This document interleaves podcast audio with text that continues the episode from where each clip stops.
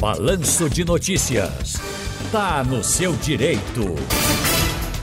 Olha só, o STF, o Supremo Tribunal Federal, decidiu na última semana que agora maiores de 70 anos, pessoas idosas, podem casar ou declarar união estável com partilha de bens, ou seja, o regime obrigatório de separação de bens para casamentos ou união estável com 70 anos ou mais deixa de ser obrigatório. Sobre o assunto, a gente conversa com o advogado especialista em direito de família e sucessões, doutor João Bosco Albuquerque. Boa tarde, doutor, seja bem-vindo. Boa tarde, Tiago. Boa tarde, os ouvintes da Rádio Jornal. Tudo bem, amigo? Tudo direitinho? Tudo bem, graças a Deus. Quem está na internet, quem está no JC Play, acompanha por vídeo também aqui a nossa entrevista. À direita do vídeo, doutor João Bosco Albuquerque. Doutor, o que é que motivou essa decisão? Porque a lei dizia que quem tinha 70 anos ou mais era obrigado a casar com separação de bens. Agora é por livre e espontânea vontade, não é isso? Isso, vamos lá. É interessante esse tema. A decisão do Supremo Tribunal Federal ela não decretou a inconstitucionalidade do artigo 1641. Quer dizer, o artigo continua valendo. Quem quiser casar pela, pela o regime da separação obrigatória de bens pode casar.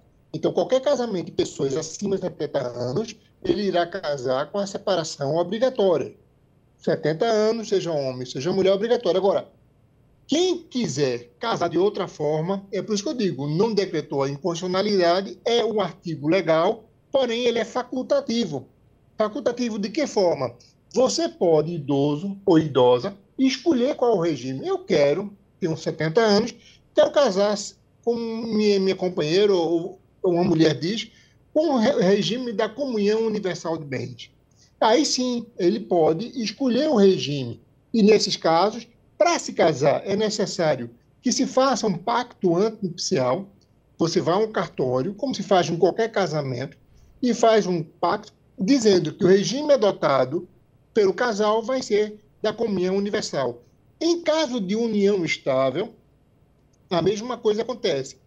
Pai, no cartório, faz uma escritura pública de união estável, onde os idosos ou idoso ou a idosa diz: olha, meu regime de bens vai ser o da comunhão universal vai ser da comunhão parcial de bens. E aí, essa escritura tem uma força gigantesca. É importante frisar, é, Tiago, a questão de quem casou anteriormente. Quem está casado anteriormente está obrigado a ficar com esse, com esse regime. Eu entendo, o Supremo Tribunal não discutiu sobre esse tema, mas eu entendo que o artigo 1639 ele faculta as partes a modificarem o regime de bens após o casamento. Então, qualquer idoso que casou pelo regime da separação obrigatória de bens, ele pode sim ingressar com a medida judicial através da justiça e pedir que o regime de bens seja modificado. A lei brasileira, Tiago, é importante falar sobre isso. Ela impõe a um homem de 70 anos o regime da separação obrigatória porque a preocupação da lei com o patrimônio é para não fazer com que o idoso ele não, não tenha assim autonomia sobre o seu patrimônio. Porém, é importante frisar, Tiago, que existem também muitas situações onde o idoso está vulnerável, onde o idoso ele não tem condições e aí ele não encontra-se interditado, esse idoso pode sim encontrar uma pessoa ou uma idosa, encontrar uma pessoa que queira assim enganá-los pode se casar pelo regime sim, e fazer um, um, um grande estrago. Então é importante que essa situação fique bem clara, Tiago. Então o casamento por si só é acima de 70 anos, 70 anos ou mais, né? A partir de 70. Ele é separação total. Caso o, o cônjuge, digamos assim, que tem 70 anos ou mais, deseje fazer uma comunhão parcial ou universal, ele expressa no cartório e isso é feito. É, é, é aceito, é, feito. é aceito, então, o desejo daquele cônjuge com mais de 70 anos, cujo não existe nenhuma interdição, né? Tá bem de saúde, saúde mental, é mais ou menos por aí. Isso, isso. E o cartório, porque a, a, a decisão estabeleceu essa questão do cartório. A decisão do cartório é importante porque o cartório tem um papel de fiscalizar. É papel do cartório fiscalizar é quando o homem ou a mulher vai no cartório, chegando lá, o cartório fica olhando se a pessoa está ali tomando as suas decisões corretamente. Mas foi uma decisão que, que ela, ela tem uma repercussão muito grande, porque existem muitos senhores e senhoras hoje convivendo com pessoas muito mais jovens, e aí existe toda essa possibilidade desse idoso querer casar com o regime da comunhão universal de bens, até no intuito de proteger a companheira, de proteger. Muitas vezes o idoso, eu tenho um caso aqui no escritório, o homem viveu com a mulher por 40 anos e depois, por conta da igreja, ele foi casar e foi casou pelo regime da comunhão obrigatória. E por azar, logo depois esse senhor veio a falecer, um dos filhos disse para a mãe: Minha mãe, a senhora não tem direito a nada, porque quando a senhora casou, foi do regime da separação obrigatória e abriu o inventário excluindo a mãe. Nós fomos obrigados a ingressar com uma ação para reconhecer a união estável. Então, veja, hoje o idoso pode ir, vir em companhia com outra mulher, união estável, ele vai se casar com ela, automaticamente o casal vai escolher o regime. É importante, sim, mas é importante também que se fique observando que muitas pessoas, que a pior desgraça do mundo, Tiago, é homem velho apaixonado. Ei. A pior desgraça do mundo é o idoso apaixonado.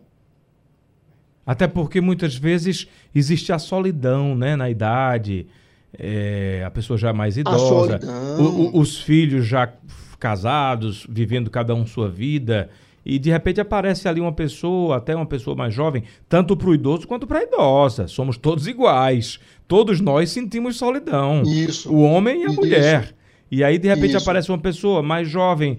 E, e, pode ser, de fato, uma relação muito positiva, muito verdadeira. Mas ninguém pode descartar a possibilidade de um golpe. Perfeito. Então, existe essa possibilidade e a lei protegia.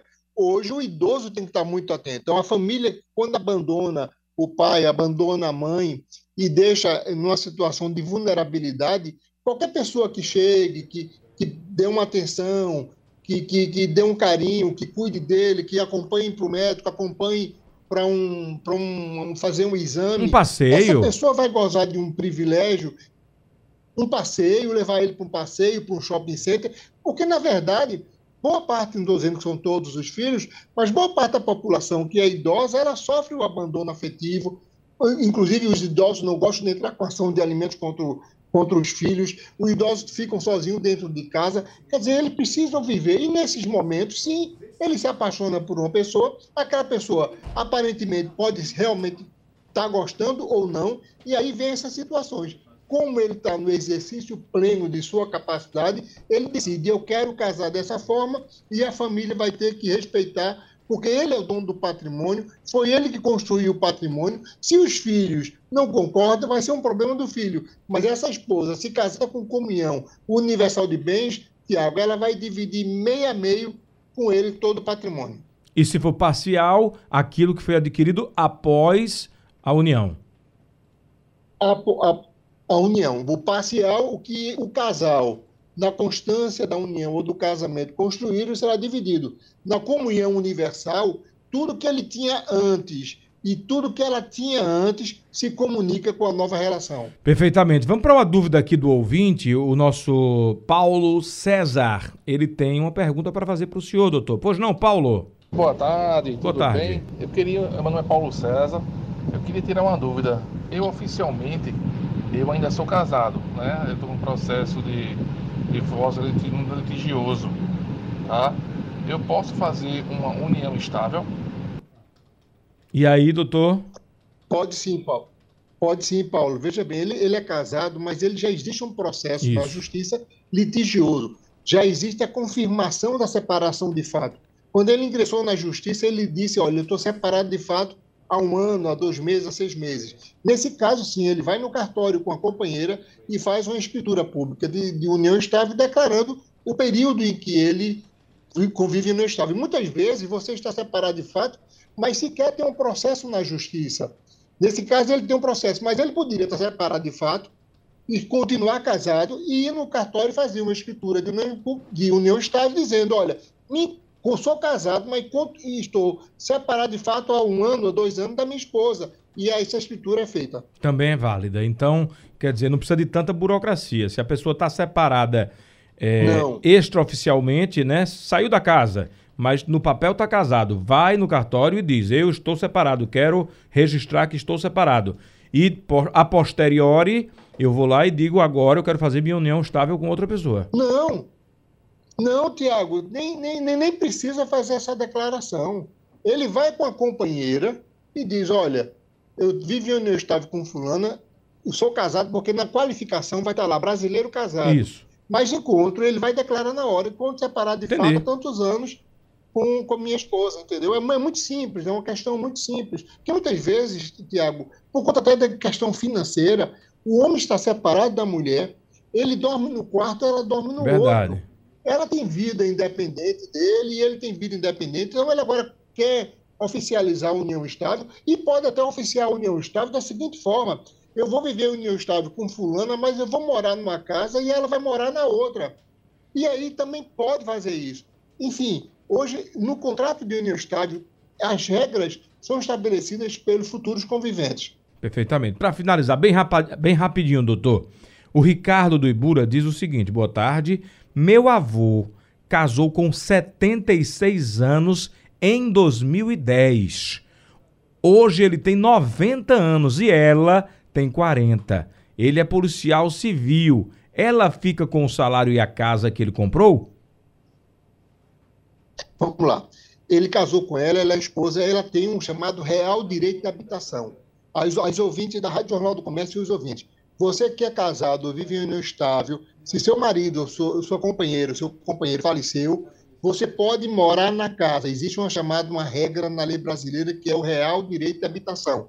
Você sai da casa se quiser. Então a senhora não é obrigada a pagar aluguel, mas a casa pertence aos outros, aos herdeiros. Fique na casa. A senhora gosta desse benefício. E qual, qual a pergunta uma Se foi, vai ficar com a pensão. Assim, o avô tem 87 anos. Quanto ao, ao Quanto à pensão por morte, sim, é o direito da mulher, isso não vai aos filhos, é o direito da companheira de ter a pensão, de, de receber a pensão por morte do marido e outros benefícios. Agora, se ele tem, por exemplo, com, nesse período do casamento, provavelmente ele casou com, com separação obrigatória de bens. Então, nesse caso, a esposa não teria direito ao patrimônio, porque casou em 2010 e o regime que da época era esse. Se ele tivesse vivo, sim, ele poderia até ir, no, ir na justiça, porque para alterar o regime de bens precisa ir na justiça. Ele com a esposa ia na justiça. Veja que esse homem vive com essa senhora há 20 e poucos anos, ou não, há 13 anos. Há 13 anos, quer dizer, uma, uma relação longa e ela está com ele há desse tempo todo, né? Certo. Então quer dizer que nessa situação, ela, no falecimento dele, em caso de falecimento dele, ela poderia do, é, morar na casa. Porém, ele comprou mora a casa. casa. Ela, ela, não será dona da casa. Ela não é a dona, ela Isso, mora ela até também quando quiser. Casa, não será dona. Até quando quiser. Isso. Doutor João Bosco Albuquerque, muito Agora, obrigado mais uma vez. Se ele pegou essa casa, doutor Tiago, só uma, só uma questãozinha. Ele comprou essa casa e botou no nome dela, o idoso, com a pensão dele, comprou e botou no nome da esposa, aí a casa é dela. Então, ele morrendo, a casa está em nome dela, não se comunica com os herdeiros do, do falecido. Entendido. Doutor João Bosco, um abraço grande, até a próxima e estamos à disposição. Raposo, um abraço, tudo bom para você, amigo.